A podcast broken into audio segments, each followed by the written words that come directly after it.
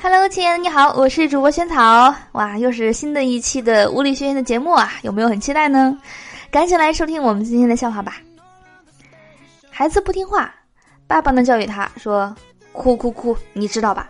你之前是有哥哥姐姐的，就因为不听话，都被你妈吃掉了。”这个童年阴影真的太恐怖，还是不要这么吓孩子的好，晚上会做噩梦的。他呢背着老婆走在回家的路上。突然，他温柔的跟老婆说：“每次背着你，我都会觉得我背的是责任。”他害羞的把头埋在他的背上，他停下来喘了口气，说：“责任重于泰山啊！” 还是觉得这个老婆沉了是吧？老公呢出差回家，在楼下按门禁，老婆我回来啦，快开门。老婆说：“啊，你不是说明天才回来吗？”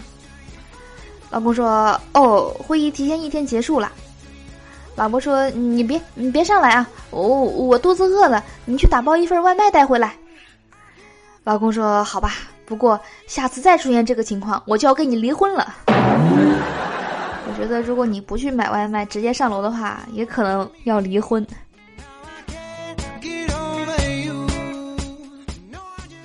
一个好友求婚失败，去庙里呢问大师原因。他唠叨了好一会儿，突然问大师说：“哎，大师，你为什么不睁开眼看看我，而是一直闭目念经呢？”大师说：“阿弥陀佛，快开午饭啦，总看你我会没胃口的。” 被大师嫌弃了。哥们儿说：“这次我跳槽到了新公司，我遇到了伯乐。”我说：“啊，提拔你了？”哥们儿说：“没有。”我问为啥？哥们儿说：“那个伯乐说了。”我相了这么多年的马，还是第一次碰到驴混进来。他骂你是驴。上厕所，三个蹲位的都有人。最右边那个问中间的人说：“兄弟，有纸吗？”中间那个人说：“有，我用完给你。”然后呢，过了一会儿，中间那个冲马桶走了。最右边那个喊我说：“嘿，兄弟，你还有纸吗？”我心想，这人得多大片子呀，一份纸都不够。然后他补了一句说。不要带屎的。原来那个人把自己用过的纸给他了。一个哥们儿呢是开纹身店的，这天呢来了一个姑娘，问师傅给我屁股上来个纹身。哥们儿说纹什么呀？姑娘说二维码。哥们儿问为啥？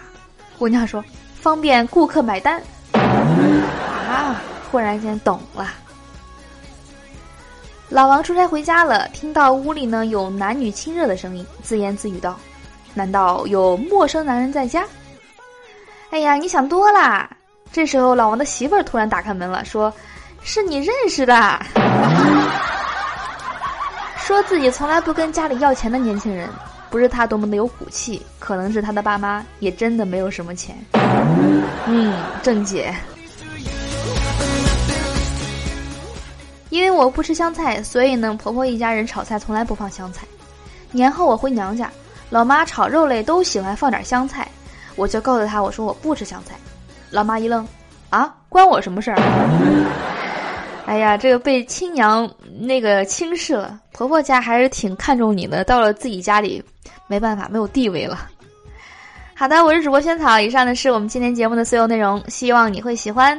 赶紧关注我们这档节目的微信公众账号，搜索“无理轩轩”四个字，关之后呢就能够提前一天听到节目的最新内容，还能看到笑话的文字版了。赶紧去关注吧，我在那边等你哦。好的，那今天的节目呢就到这里了，亲爱的你，我们明天继续约吧，拜拜。